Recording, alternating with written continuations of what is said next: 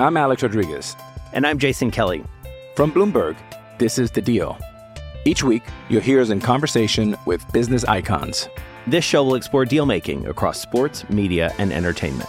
That is a harsh lesson in business. Sports is not And, uh, as simple you know, I- as bringing a bunch of big names together. I didn't want to do another stomp you out speech. It opened up so many more doors. The show is called The, The Deal.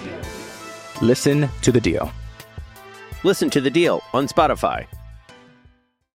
With threats to our nation waiting around every corner, adaptability is more important than ever. When conditions change without notice, quick strategic thinking is crucial. And with obstacles consistently impending, determination is essential in overcoming them. It's this willingness, decisiveness, and resilience that sets Marines apart. With our fighting spirit, we don't just fight battles, we win them. Marines are the constant our nation counts on to fight the unknown. And through adaptable problem solving, we do just that. Learn more at marines.com. Hey guys, it is Ryan. I'm not sure if you know this about me, but I'm a bit of a fun fanatic when I can. I like to work, but I like fun too. It's a thing. And now the truth is out there. I can tell you about my favorite place to have fun Chumba Casino. They have hundreds of social casino style games to choose from, with new games released each week. You can play for free anytime, anywhere. And each day brings a new chance to collect daily bonuses. So join me in the fun. Sign up now at chumbacasino.com. No purchase necessary. Group. Void were prohibited by law. See terms and conditions. 18 plus. Hello, it is Ryan, and we could all use an extra bright spot in our day, couldn't we? Just to make up for things like sitting in traffic, doing the dishes, counting your steps, you know, all the mundane stuff. That is why I'm such a big fan of Chumba Casino. Chumba Casino has all your favorite social casino style games that you can play for free anytime, anywhere with daily bonuses. That should brighten your day a little. Actually, a lot. So sign up now at chumbacasino.com. That's chumbacasino.com. No purchase necessary. VGW Group. Void were prohibited by law. See terms and conditions. 18 plus. This is the Broncos and Bratwurst podcast. I'm your host, Kevin Gillikin. We'll be joined a little bit later on by the skipper dude, as always, who will give us his own impressions about Drew Lock and the Broncos' win over the LA Chargers. It was a I don't know if it's a fun game to watch. The first half was awesome, um, really exciting, as anyone obviously who watched knew knows. Um, and then it got boring as heck, and we all got mad at the coaches, and then we all got happy because they won. And so are kind of happy, I guess. It was one of those games.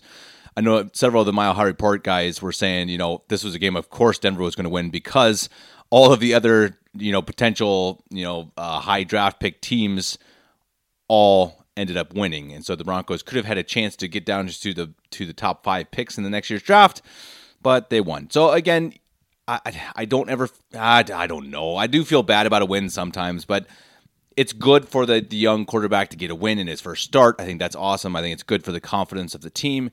And, you know, if four wins is still going to get you a pretty decent spot in the draft next season or uh, next year, I should say. Um, interesting game. Obviously, everyone knows I've been a, a Drew Lock fan since they picked him. Really, before they picked him, he was the guy I wanted them to draft even in the first round. So the fact that they got him in the second round was a huge boon, in my opinion. And don't listen to DMAC of the fan because one of the dumbest takes of all time, in my opinion. And I actually like DMAC. This is the guy's just got to stop and just say, "Yeah, I'm wrong on this one." Um, Drew Lock looked really good in the first half. Uh, obviously, a couple mistakes. Uh, you know, a turnover later in the game, and you know he had some throws that I'm sure he would want back. But in all, overall, I thought the guy looked really good. I think he looks like an NFL quarterback. Now, is he going to be great? I don't know. As we said last week, we need more than five games, especially more than one game, to be able to see what this guy is actually going to end up bringing to the team as a whole. But we, I think I can say confidently that the guy looks the part. He looks the part. At the beginning of the season, before the season, I think I think it was right before week one. I had a kind of controversial take and said that I didn't like Joe Flacco's face. And people were like, you know, Kevin, that's a stupid. What, what are you even talking about? Blah, blah, blah.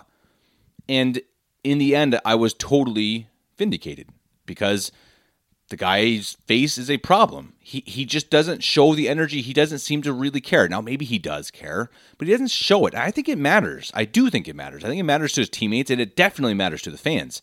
Drew Lock, I like his face. I do. Now, yeah, maybe that's a bit of a man crush on the guy, but I like his face. He he he's got this kind of boyish charm about him. He's he's like this 12 year old that's he kind of doesn't he, he knows he's good, but he also knows he loves the game. If that makes sense, you know he, he he's a bit cocky. He's a bit maybe even a little overconfident, but I think the players uh, like that about him. I think they like that he's got this really, really confident swagger and kind of this boyishness, at least in terms of just what I can see from the television. He's got this boyishness that's that to me is is a good thing. He looks like he loves playing. He looks like he wants to control the huddle and control the game. He's making calls in the huddle. He's he's changing plays at least a little bit in the huddle. And that's a big deal. For a rookie to come in and just say, "Hey, look, this is now my team." That that rubs off on guys because players know the quarterback has to be the leader. This is why they get paid the most money. It's one of the hardest, maybe the hardest position in all of sports in the world to play. There are a few guys who can do it well. Maybe what 10 guys in the world who can be really good at it. And so players and teammates know, they understand that this guy has to be the guy. And so I really believe like if you look at a guy like Jameis Winston, he's got all the talent in the world. He's got the arm, mobility, but he makes bad decisions. He turns the ball over and, and he's kind of an idiot, and he's kind of been known as that. And they don't win. They're not a winning team, and they never have been with him. I don't think any team he goes to will be a winning team because he doesn't have it. From what I saw from Drew Lock in one game, I think he could could have it. Now, of course, the problem is even if you have it, you have to have talent. Tim Tebow had it. No question. No question he had it. I'm a big T- Tim Tebow fan. The guy had that moxie. Players played harder behind him. Even if they didn't agree with his Christianity or anything else or his, his kneeling in prayer, they didn't have to agree with that. But they I do believe they played harder for him. You can disagree with that. That's fine. But that's my belief. I do believe his teammates played harder for him. They ended up going to the playoffs and winning a game. And his talent was not great, but they still won a playoff game. That just shows what it can bring to a team. Peyton Manning is the king of it. Now, part of it was he was maybe the smartest quarterback to ever play the game, but the guy wasn't that talented, not physically. He was just really smart, and he was a great, great leader what we have in Drew Lock could potentially be both. Drew Lock could be a John Elway. Now, yeah, I'm not saying his his the way he plays is exactly like John Elway, but John Elway did have it. He was the leader. He was the guy, and he was supremely talented. This is why the team, you know, had 20 years of glory. Drew Lock has that potential. He also has the potential to be not very good. We saw some throws the other day on Sunday that you know that they were lacking. Let's just say that. You know his stat line it's not very good. You know 134 yards, two touchdowns, one interception, 18 for 28. Yeah, it's okay. Part of it is because the the scheme was uh, questionable, which we'll get talk about later on. But the guy he should make every single Broncos fan excited, which is this is really interesting. This is something we have to talk about too that there were 19,000 no shows in Denver for the first start of the guy that could be the franchise quarterback. That baffles me. I understand that this team is, is not winning. They haven't been very good. The, the fans have every right to to not show up. But this isn't just not tickets being bought. These are no shows. These tickets are already bought and they're not showing up, which means the money has been given to the team already, and you're not going to come watch a game of, of, of possibly the future quarterback for the Denver Broncos. What are you doing? I mean, the, the, someone said, you know, oh, the, well, the weather wasn't very good. What? No, weird. Broncos fans, I, I, I I understand that you might want to, you know, not you might have other things to do than go to a Broncos game, but you didn't want to go to a game the first game of Drew Lock? What are you doing? I'm sorry, I, I just don't get it. I I think that was boneheaded decision by 19,000 fans. if I was in Denver, I would gladly have taken one of those 19,000 tickets. Strange. Strange, strange, strange. This team has its issues.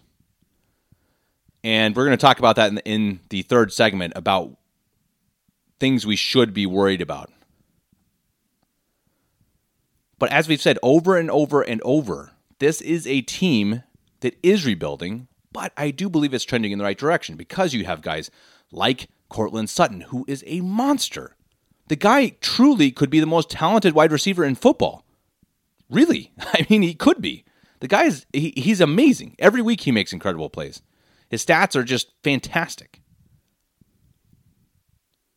If he and, and, and Lock can somehow be this combo, this could be 10, 12 years of Elway to Rod Smith type stuff. I mean, that's awesome. Fant doesn't always show up. I think he's got issues that he's got to learn from, but you know what? That's typical with a first year tight end. The guy's talent level is through the roof. So, with the right coaching, a little bit of patience, and a good quarterback, I think he could be a top five tight end, even next year. Lindsay, Freeman. Patrick didn't show up for some reason last week. He, I think he had two, two targets and no catches, which surprises me a bit. I, I thought he would be a bigger part in the offense, but yeah, you know, maybe just wasn't getting open, or maybe Lock wasn't seeing him. Whatever. There's talent here. There's a lot of talent here. Uh, defense is is I think it's more of a problem than people are are, are saying right now. Um, this year, I think especially because they've got injuries. Derek Wolfe is out for the year. Unfortunately, the guy was having his best season ever. Really, maybe at least right up there with his rookie year in a contract year, and then goes and just breaks his arm in a terrible way. So two straight weeks they lost uh, Janovich and then Wolfe to to broken arms. Just bad, bad, bad injuries, and that's rough for him and even rougher for the Broncos because Von Miller's already banged up, and I don't think I don't know if they should play him for the rest of the year. So if you're looking at Wolfe gone, Miller gone, Malik Reed was banged up last week or on Sunday, I should say. So their defensive line's getting thin, really thin, and I think eventually you're going to have teams start to to tear them apart. I mean, I think Houston it could have a heyday against this defense because the line gets more and more banged up. But it was good to see some guys on the defense show up. I think Yiadom had a good game. I think he he repaid the trust that Fangio put in him. I think he had a decent game. He gave up that late pass to to Williams, but it's just a great catch. I mean, that was a great catch by Williams. It was actually good coverage by Yiadom. So he showed up. I mean, he looks like a guy who could at least hang on to the team potentially. I think Chris Harris Jr. has not had a very good year. He's been okay, maybe good, but he hasn't been great. So I don't think he's going to get a big contract. I think he's gone in free agency. I think there are some big question marks for this team. And boy, they better sign Justin Simmons quick because he's he's a free agent next year, and he's your best defensive player right now. Period. I mean, Von Miller maybe when he's healthy, Chubb maybe when he's healthy, but right now it's Justin Simmons, and I don't think it's even that close. I mean, Alexander Johnson is right up there too. He's got some big, you know, PFF is, is saying he's he's been the top linebacker in football, and he's he's really shown that he can be a starting caliber guy. He makes big plays, but Simmons has been even all pro level from from my opinion. Got to wrap him up. Got to. You you got to keep these guys who are young and are the backbone of a defense. So I, I actually see for the future, I see more issues with the offense heading into wherever this team is heading than I do with the more problems with the defense than the offense. Yeah. So we'll have to see what they do in the offseason, who they draft. I think now the Broncos are in this 11th spot, which, you know, I think they'll they'll go back down. I think they'll be in the top 10. They've got a tough schedule coming up, and I think they're going to lose quite a few more games this year. I don't think they win six. I think maybe they win one more out of the rest. Um, we'll talk about that more in the last segment, and also what we think is wrong with the coaching staff and what really needs to be fixed if this team is going to stay together and if they're going to gel and build and become a franchise again that we can be proud of. Hey, it's Kaley Cuoco for Priceline. Ready to go to your happy place for a happy price? Well, why didn't you say so? Just download the Priceline app right now and save up to 60% on hotels. So, whether it's Cousin Kevin's Kazoo concert in Kansas City, go Kevin, or Becky's Bachelorette Bash in Bermuda, you never have to miss a trip ever again. So, download the Priceline app today. Your savings are waiting. Go to your happy place for a happy price. Go to your happy price, Priceline. I'm Alex Rodriguez. And I'm Jason Kelly. From Bloomberg, this is The Deal. Each week, you'll hear us in conversation with business icons. This show will explore deal making across sports, media, and entertainment. That is a harsh lesson in business. Sports is not And, uh, as you simple know, I- as bringing a bunch of big names together. I didn't want to do another stomp you out speech. It opened up so many more doors. The show is called The Deal. Listen to The Deal. Listen to the deal on Spotify. On Thursday and Friday, I'm traveling to Austria for a short little vacation in Innsbruck. Going to go check out the Christmas markets. I, I tell you that that is one of the best things about Europe and Germany and Austria, this area, in Italy too. I think, and I, I think okay, a lot of Europe does Christmas markets. They're awesome. I just love them. The, the, the vibe, the energy, you know, the people, the stands with with. I mean, I tell you, the bratwurst at Christmas markets is just amazing. I mean, they've got sometimes you get these red spicy bratwurst with with um, sauerkraut on the top with a little bit of hot mustard. Oh man, it's good. And it seriously, it makes me it makes me hungry right now just thinking about it. Um, but yeah, we're going to Innsbruck with some friends, uh, spend some time there. So this is actually being recorded on Tuesday. I'll get the the the show from Skipper Dude probably tomorrow night, and then plug it all together. And again, you'll be listening to this on Friday, uh, which is the normal time. Unfortunately, my bad. I've been getting the. Uh, there's been a few times I've gotten my podcasts to Tim a little bit late because I record them on Friday at 3 a.m. U.S. time. So that's my fault. My bad that the, the podcast has had to been rescheduled. Um, so apologies to the listeners and apologies to Tim. Um, we'll do better in the future and make sure that we have those so that the show can go as always on Friday. Um, anyway, so back to the Broncos. I think again, as everyone knows, I'm I'm feeling pretty optimistic about this team, especially this offense. I think Drew Lock looked like a guy who could become great. We'll see. I'm not going crazy about this yet. I'm not saying anything that I'm sure of, but he looks like he has it. And I'm excited, really excited to watch him for the rest of this year and next. And I think the offense has a lot of pieces that are in, you know, should put this team in the right direction. And they've- got Ja'Wuan James coming back. So I think the offensive line, you're going to need a few pieces in the offseason. Um, but other than that, the offense is looking fairly good. Maybe add one big receiver, blah, blah, blah. We'll talk about that obviously more in the offseason. Now, I think the bigger issue is on defense, a lot of players leaving. And even even bigger issue right now, I think, is the coaching staff. Now, you know, there are a lot of different rumors going around of, of you know, or, or Fangio kind of throwing his staff under the bus, saying that he was changing plays. You know, he didn't like what Scangarello was calling. You know, I don't think that's a problem. The head coach always has a veto power. I think the problem is that he says it. Don't go out there and say it. Come on, man. Don't don't throw guys under the bus. And and I've been a big defender and proponent of Vic Fangio because I like the old fashioned style. But there's some things. Come on, man. Just you know, you don't have to say it. You don't have to say it. That that's a faux pas. It- It's unnecessary. You don't need to go throw your offensive coordinator under the bus when he's a rookie. You're both rookies. Help each other out. Don't stab each other in the back, man. I mean, it, it's just badly done. And it's something I, I do have a problem with Fangio that he just will not say anything good about his players. I mean, almost ever. Every now and then he'll be like, yeah, Justin Simmons, he's a good player. Cool, bro. I mean, come on. Say something nice. I mean, Drew Lock just went out and won his first game ever. You know, you can say something nice. You don't have to say he's the future Hall of Famer. He he's John Elway, you know, the next 2.0. Just say, "Yeah, I'm proud of the guy. He went out there and won a game in his first start. I'm proud of him." Just say that. You can say it. It's, it's not going to hurt you, Fangio. Come on, man. I mean, I, I- yeah, yeah, I guess I'm a millennial, but I'm I'm I'm old fashioned. You know, my beliefs are typically old fashioned, and, and that's why I like Fangio in a lot of ways. But I, I do not ever like coaches throwing other people under the bus. Take the blame for everything, man. Don't go and say, yeah, I changed the good play, and the bad plays weren't my fault. And he's done that. He has. And again, I'm a fan of Fangio, but the guy's got to stop. He's he's got to start taking the blame and not take the credit. That's what good coaches do. Now, I don't mind if he's kind of this crusty old man like Bill Belichick, but you know what? You haven't won like Bill Belichick. You don't have the right to do that. So just go up there and say the nice things. I don't care if you actually believe them, just say them. You can lie a little bit as a head coach. You got to protect your players, you got to protect your coaches. And from what I'm seeing, he's not doing it. So when I hear that players are a little upset with the coaching staff, I think it's because Vic Fangio is a bit of a jerk.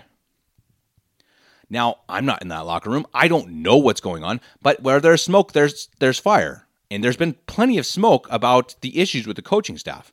Now, don't get me wrong, I'm not saying he should be fired at all. I think that's the last thing that should happen. What should happen is Vic Fangio needs to ha- be sat down by John Elway and whatever exists of this ownership, and they need to tell him, hey, bro, you got to cool it. I don't care if you're 65 years old and, and part of the older generation. You need to be a good leader. You need to be the guy who takes all of the blame, all of the time. They also need to sit down with him and, and, and say, look, I get it. You've got a plan for this team and that that is not a sexy, fun plan. That it's to run the ball.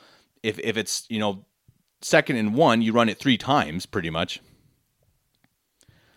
But the guy at least needs to trust his offensive coordinator because I tell you right now, he is the one who's managing that ultra conservative play calling. I, I I'm sure of it.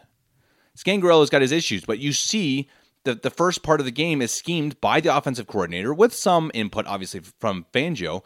But Scangarello is scheming it. And usually at the beginning of the game, things look really good. You know when it changes? Usually in the second half. You know who is mostly responsible for that? The head coach. Now, I think Scangarello, again, he's not been perfect, but I think he can put together a good scheme. I think, honestly, from what I'm seeing, reading between the lines, the head coach is putting his fingers in too many pies. And John Elway, as the GM's got to see that and say, look, Fangio, bro, you know, I, I, you're good at some things, but stop messing around with the offense, man. I mean, I'm glad that he was aggressive on that fourth down, but you know, that's not enough to let me just let him off the hook for a game plan that was not good. Why on earth do you? I mean, your rookie quarterback is out there balling in the first quarter, and you just stop. Why? Now, I get it. The defense changes things around and they start, you know, saying, okay, daring you to run. That's not what I saw. First down, they ran the ball every single first down. Now, I don't have the stats in front of me, but I was saying during the game, like, are they ever going to pass on first down? Are they ever going to run a play action? And boy, if they did it, it was not common. It was an extremely unimaginative game plan from from what I saw. And I think that comes from the head coach. I think the head coach is like, okay, yep, we've got a lead, so let's just run. And that's not good play calling. Keep the, the, foot on the gas pedal, man. Because uh, look what's happened to the Broncos. They've lost a lot of these close games. They've given up big leads because they they take their foot off the gas. You got to learn from that. Fangio's an old man. He, he's got to keep learning. You know, they say you can't teach an old dog new tricks. Fangio's got to get past that. That being said, I do think, again, the Broncos got to stick with him. You have to stay with the guy you chose, at least for three or four years. Because if you don't, you're just constantly, constantly, constantly changing schemes. Who are you going to bring in that's better? Sure, if you can go trade for John Harbaugh or something, yep, I'm in. But other than that, no. Just, you know, it, you can't always assume someone's going to be better. That's like the whole fire John Elway plan. Okay, great. And bring in who? Who's going to be better? Is there going to be another GM that can come in and immediately lead this team to Super Bowls, championships, playoffs? No. So stop. You have to trust the process. And right now, that process, that plan is Vic Fangio. And that means it's going to be Vic Fangio's, you know, ground and pound old man style scheme. Now, that is good to a point, but I think there's also a point where ownership, front office needs to go to the coach and say, look, you need to use the players to the best of their abilities. Which I think, again, like look at the Denver Nuggets. They they got Michael Malone, said, yep, we're going to be a defensive team first, and that's how we're going to win. And right now they're winning most of the time. And but they also say, look, you know, Jokic is the guy, and we need to feed him. And this year, I don't know what's been going on with Jokic, but anyway, that's a whole different podcast and sport. But anyway, you know, they said, look, these are your players. You need to use them the best that you can. And then they built around his scheme, but also around Jokic. That's what the Broncos have to do. They've got to find the players, their best players, and scheme to their abilities. And so far, I haven't seen much of that on offense. I've seen some of it on defense. It's been a good defense with not a ton of talent, honestly, because a lot of the, the best players are hurt. But on offense, I haven't seen that past the first or second quarter. Again, which tells me that that Scangarello and his staff are putting together a good plan that works. It worked with Allen, it worked with Lock, and then all of a sudden it just takes a nosedive. And I I think that's the head coach. Telling them, okay, chill, you know, cool it. We don't want we don't want Lock to make mistakes. I think that's bad. Let Lock make mistakes. Who cares? A loss right now is actually better than a win. So let the guy go out there and ball. Let him gunsling. What does he have? Let's see what he has. I mean, going out there in the second half and he gets what, you know, 10 pass attempts, that's not enough. It doesn't make sense. And that's something that I am worried about. I'm worried that Fangio is too old fashioned. He's too set in his ways and he's not going to change. Now, I'm not panicking. I'm not saying to fire him, but it's something we should look at. And I think John Elway's got to look at it. And he's got to go, you know, have a little heart to heart with Fangio and say, look, bro, you know, cool it. You got to be better than this. No more, you know, say some nice things. That's what leaders do. True leaders, they they let the people around them, under them, they they make them feel like they are I don't want to say special, but like they, they are part of the an important part of the scheme of the, of the plan. It's the same in the military. It's the same in a family. In a family, the father does have to have he does have to be the the the one who is confident and in control and he has to determine, you know, what happens and and how the house is run. Obviously with the mother as well. But in this case, let's just say the father because it works with my example. And but in that case, he also has to make it so that the, the children don't feel like they're just keys to a cog of making, you know, they just do whatever he says. You got to make it feel like they they they feel like an important part of the system. And the way you do that is you tell them they're an important part of the system. That's how parenting works. It's an equal measure of, of love and discipline. And that's the same as a head coach in my impression of Vic Fangio, at least how he acts to the media, and he's he is all discipline. He's no love. And it does matter. There's got to be a little love. The players have to want to play for him. I'm not saying they don't want to play for him, but you, you see what I'm saying. He's got to show some love. Go out there and say some nice things about Drew Lock. Say you're proud of him. I mean, why not? Has anyone seen John Harbaugh interacting with Lamar Jackson this year? That's a good coach, man. I mean, he's he is boosting the ego of this guy and, and, and, helping him out and making him feel like he is the special player. And you know what that does? That makes Lamar Jackson want to run through a freaking wall for his head coach. And it makes all of the players on the team want to run through a wall for their head coach. And right now, I don't get that feeling with the Broncos. Fangio's got to figure that out. He's got to take his discipline, which is a good thing. And I think it's a, something that he can build on and use, but he's got to balance it with love. He's got to balance it with something that the players are going to appreciate and want to play for him. Fangio's got to watch every bit of tape of John Harbaugh on the sideline, in the locker room, etc., and try to fashion himself off of that to a point. Now, you don't want to become John Harbaugh. And I'm not saying Vic Fangio needs to become the next Mike Tomlin because he never will be that player's coach. That's okay. But balance it out a little bit. Understand your weaknesses. It's again, it's the same being a father. It's the same running an organization. If you want it to run smoothly, you have to look at yourself in the mirror and say, what are my faults? What are my strengths? What are my weaknesses? And when you understand them, when you understand yourself, that is when you can build on it. That is when you can improve. And when you improve, the people around you improve. Anyone who works anywhere, anyone in a family understands that. If the parents in a family are in a bad situation, they don't communicate properly, they don't say nice things, or they're not disciplined enough, then the kids aren't either. We see it all the time in this society. It trickles down from the top. And it's the same in a company. If the boss is, is undisciplined or if he's too harsh, then it trickles down. And the rest of the employees act and feel the same way. And in the end, that means that company is less productive. It's the same on the football field. Discipline, yes. Love, yes. You need both. And the best coaches ever, that's what they've had. Now, yeah, Bill Belichick may be an example of, of not showing much love, but you know what?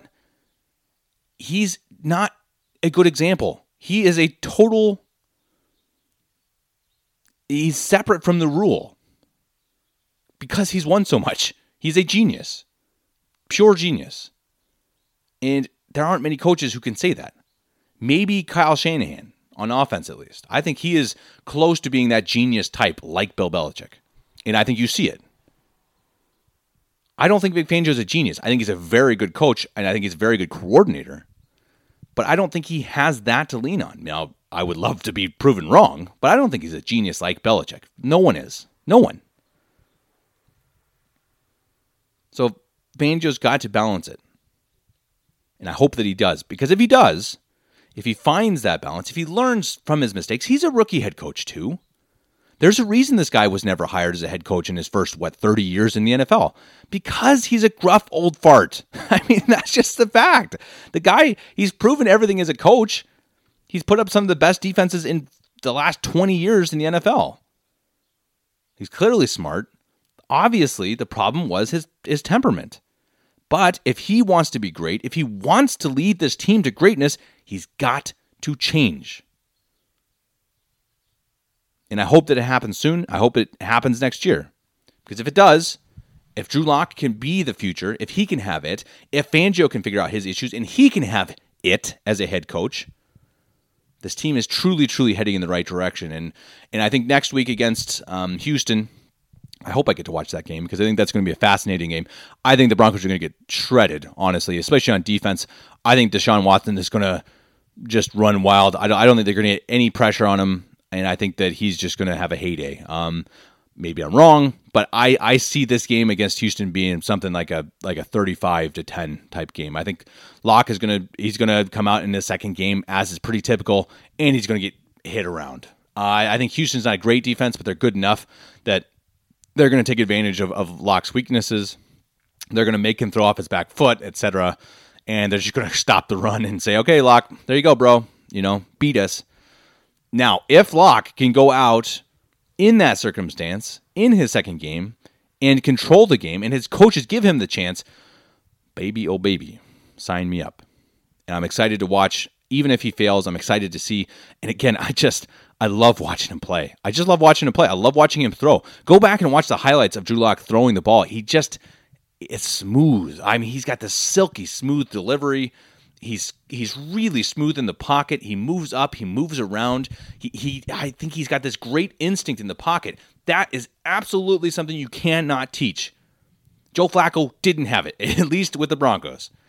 And if Drew Lock can can figure out how to maneuver in the pocket and stay and, and improve his his you know I don't know his footwork, baby, watch out NFL, watch out because I think this kid showed he has the tools to be something not just good, something special, and I think that's what we should be excited about for the rest of this season and for hopefully, hopefully, hopefully many seasons to come. All right, I'm out. I'll see you all next week. I'll let you know how the sausages were in Innsbruck because again, that's half of the show's name the bratwursts. Um, I'll, maybe I'll grade them. I'll, I'll I'll tell you all which ones I had, and I'll grade what I think was the best bratwurst in Innsbruck, Austria. Until then, take it easy.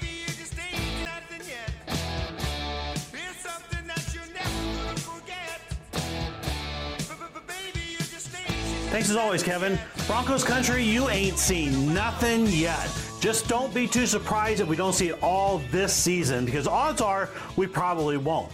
So if you're a regular to Broncos and Bratwurst podcast, you know that Kevin and I like to search the deep weeds, so to speak, to find angles and hot takes and narratives that you're probably not hearing anywhere else. Well, today, though, I wanted to keep things more on the fairway and talk about the subject du jour, which is Drew Lock. Now, I have to start with a little story I told right after the draft last April. It was day two of the draft, and my wife and I are sitting in the living room watching a movie, and I'm trying to pretend like I'm not watching the draft going on. You know how that goes. So I look down at my phone, and the Broncos have just drafted Dalton Risner, and I was loving that pick and surprised he lasted as long as he did. And the Broncos are back on the clock again. So they picked Drew Lock, and I just couldn't contain myself anymore.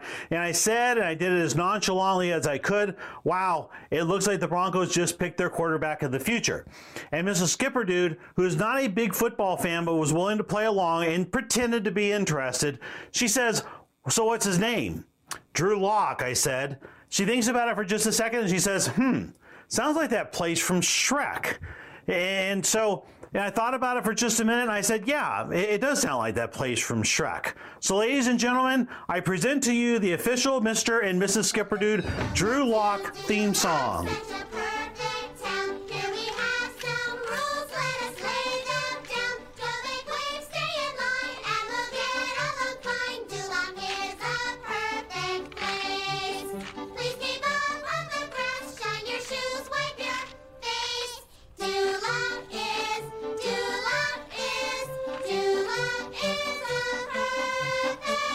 Yes, there it is, the Drew Lock theme song. So, as most of you know, Kevin and I like to analyze the NFL from a particularly human perspective. We tend to put more weight than most analysts on things like character, coaching, locker room drama, and other intangibles. And with that as a backdrop, I'm here to tell you that I believe Drew Lock is the real deal. We won't know for a couple years whether he'll actually hit his ceiling or his floor. But guys, I honestly believe that Drew Lock's ceiling is, are you ready for this? John Elway. His floor is still probably Mitchell Trubisky, so he's got a huge, you know, room in there to, to prove himself. I don't see him overtaking Patrick Mahomes as quarterbacks go, especially over the next year or two. That's just a strange, perfect storm of goodness for the Chiefs. But short of injuries, I honestly see him getting into that Matt Ryan, Ben Roethlisberger, Carson Wentz strata of NFL quarterbacks as soon as next year, and perhaps even working toward the John Elway strata if he has the right coaching and talent surrounding him. Now, to understand why I'm so high on Drew Lock, I want to cycle back through the Paxton Lynch debacle. Like most of Broncos country, I was super excited when the Broncos drafted Paxton, and I was seeing a bright future for him. When I started seeing, though, I was started looking for little intangible indications that gave us a look into who he was going to be as a quarterback and more importantly as a person. The first came with his college scouting report, which questioned his intelligence and his playbook mastery. And I'm pretty sure he scored low on the Wonderlic test as well. Okay, red flag number one.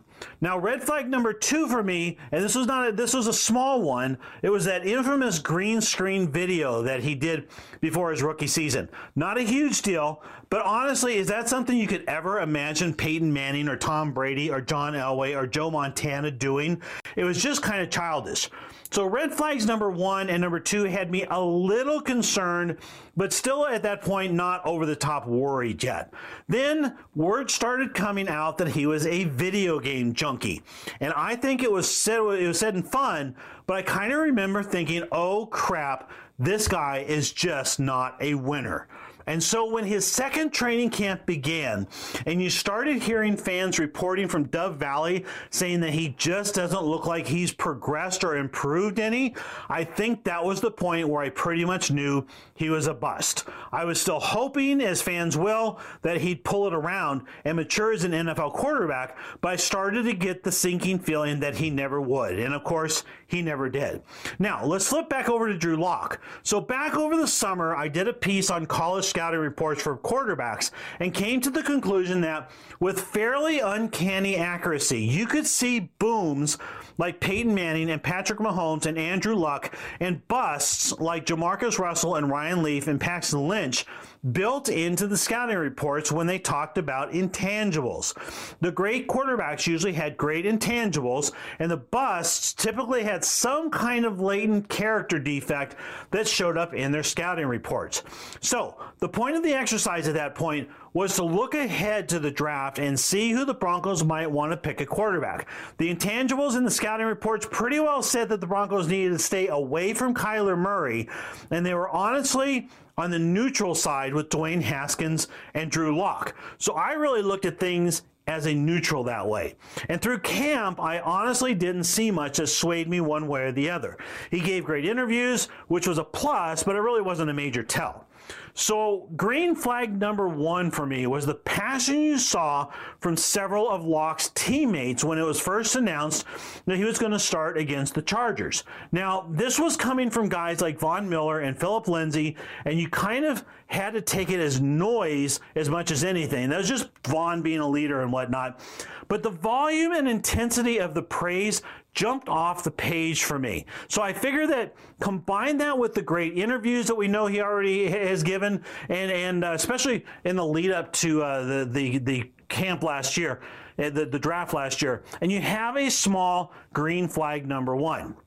Now, green flag number two, and this was absolutely enormous, was the first touchdown pass he threw to Courtland Sutton last Sunday. I expect you've probably heard by now that Lock changed the play in the huddle, but Vic Fangio came out later and said it was an authorized change. So, I mean, there's an indication right there that Lock has pretty well mastered the playbook in a way that Paxton Lynch and Joe Flacco and probably even Trevor Siemian never did. But think about what that did for Courtland Sutton.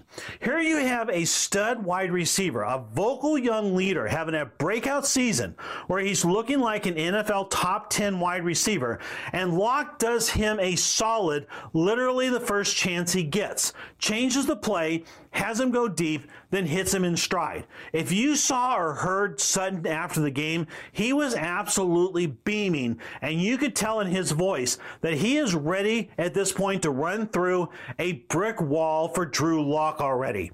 And think about how important that is. Outside of a pitcher and catcher in baseball, the quarterback wide receiver relationship is probably the most important relationship in the entire sports world. Teams are defined by it. Andy Dalton and AJ Green, Brady and Gronk, Big Ben and Antonio Brown. But oftentimes you'll get hugely talented combinations and they just don't click. Think about Baker Mayfield and Odell Beckham Jr. They don't click. But Drew Lock made it one of his first priorities to curry favor with his number one receiver. Guys, in addition to everything else that touchdown meant to Broncos country, that was just phenomenal leadership on Lock's part. But even in addition to the quarterback receiver bond that he was starting to create, he also flashed a little bit of arrogance and change in the play. And I say that in a good way. By all accounts, Drew Lock is an arrogant guy, but he's not cocky. Arrogance and swagger win championships. Cockiness is for losers, and there's often a fine line between the two. Elway, Montana, Favre, Manning, Brady, Unitas, these guys were all arrogant, but none of them cocky. Well, maybe Elway in his earliest days. But guys like Cam Newton and Baker Mayfield, these guys are cocky, and cockiness typically leads to short careers. So a huge, huge green flag number two for Drew Lock was his touchdown pass last Sunday to Courtland Sutton. Not so much just because it was a touchdown, but much more importantly, because of all the wonderful subplots that surrounded the main plot.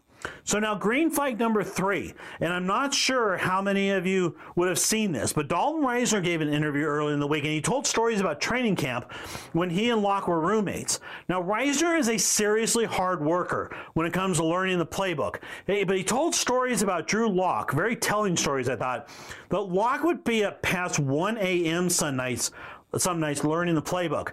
That he would wear earphones and try to mimic game situations. He, he made play calls into the mirror. I mean, just legendary, hard working stuff. And I know I heard that story and I immediately thought, holy cow, this guy is like the ultimate anti Paxton Lynch. He's a guy who is driven to excellence with the best of the best. And that is going to pay off big over the long haul and probably even pay some dividends over the short haul. So you take a quick step back, look at Drew Lock, and what do you have? Nice size? Check. Strong arm? Double check. His last pass last uh, last Sunday, when he drew the pass interference call, traveled something like 50 yards in the air, um, and it was absolutely effortless. Maneuverability, check. Pocket presence, big check. At least one game into his career, he looked fantastic in the pocket, but we'll have to see how that holds up.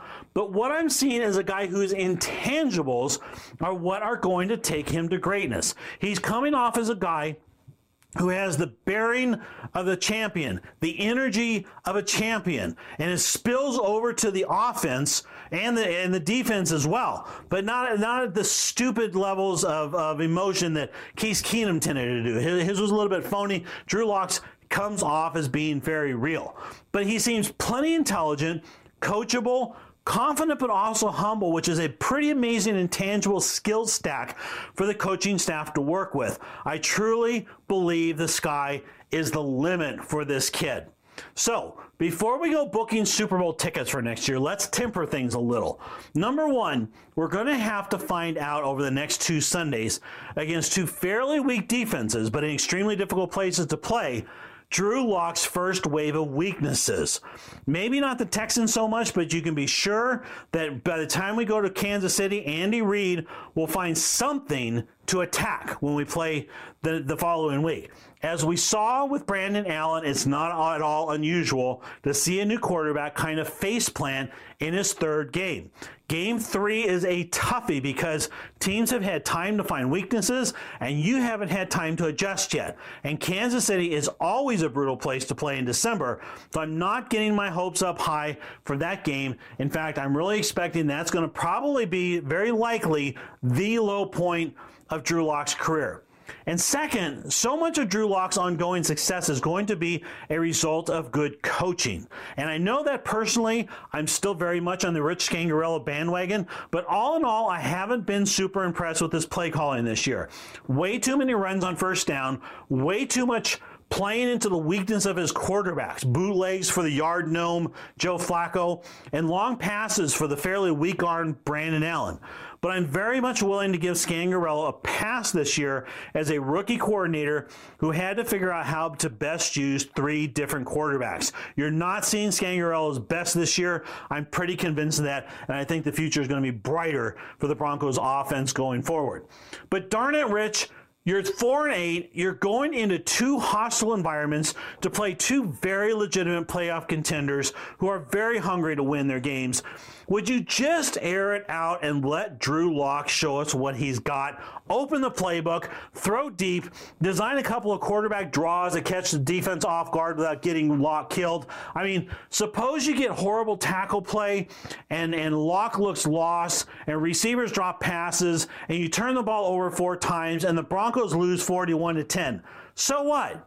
Have you really set Drew Lock's development back? I really don't think so. So, my friends, I want to let you know that I'm absolutely high as a kite over Drew Lock and the Denver Broncos prospects heading into 2020. As high as I think I've been since 2015. But let's not expect miracles right away. Drew Lock is still a rookie. He's going to play like a rookie. Flashes of greatness, flashes of garbage. But I know I'm seeing the green flags of fantastic intangibles that make me believe that we ain't seen nothing yet.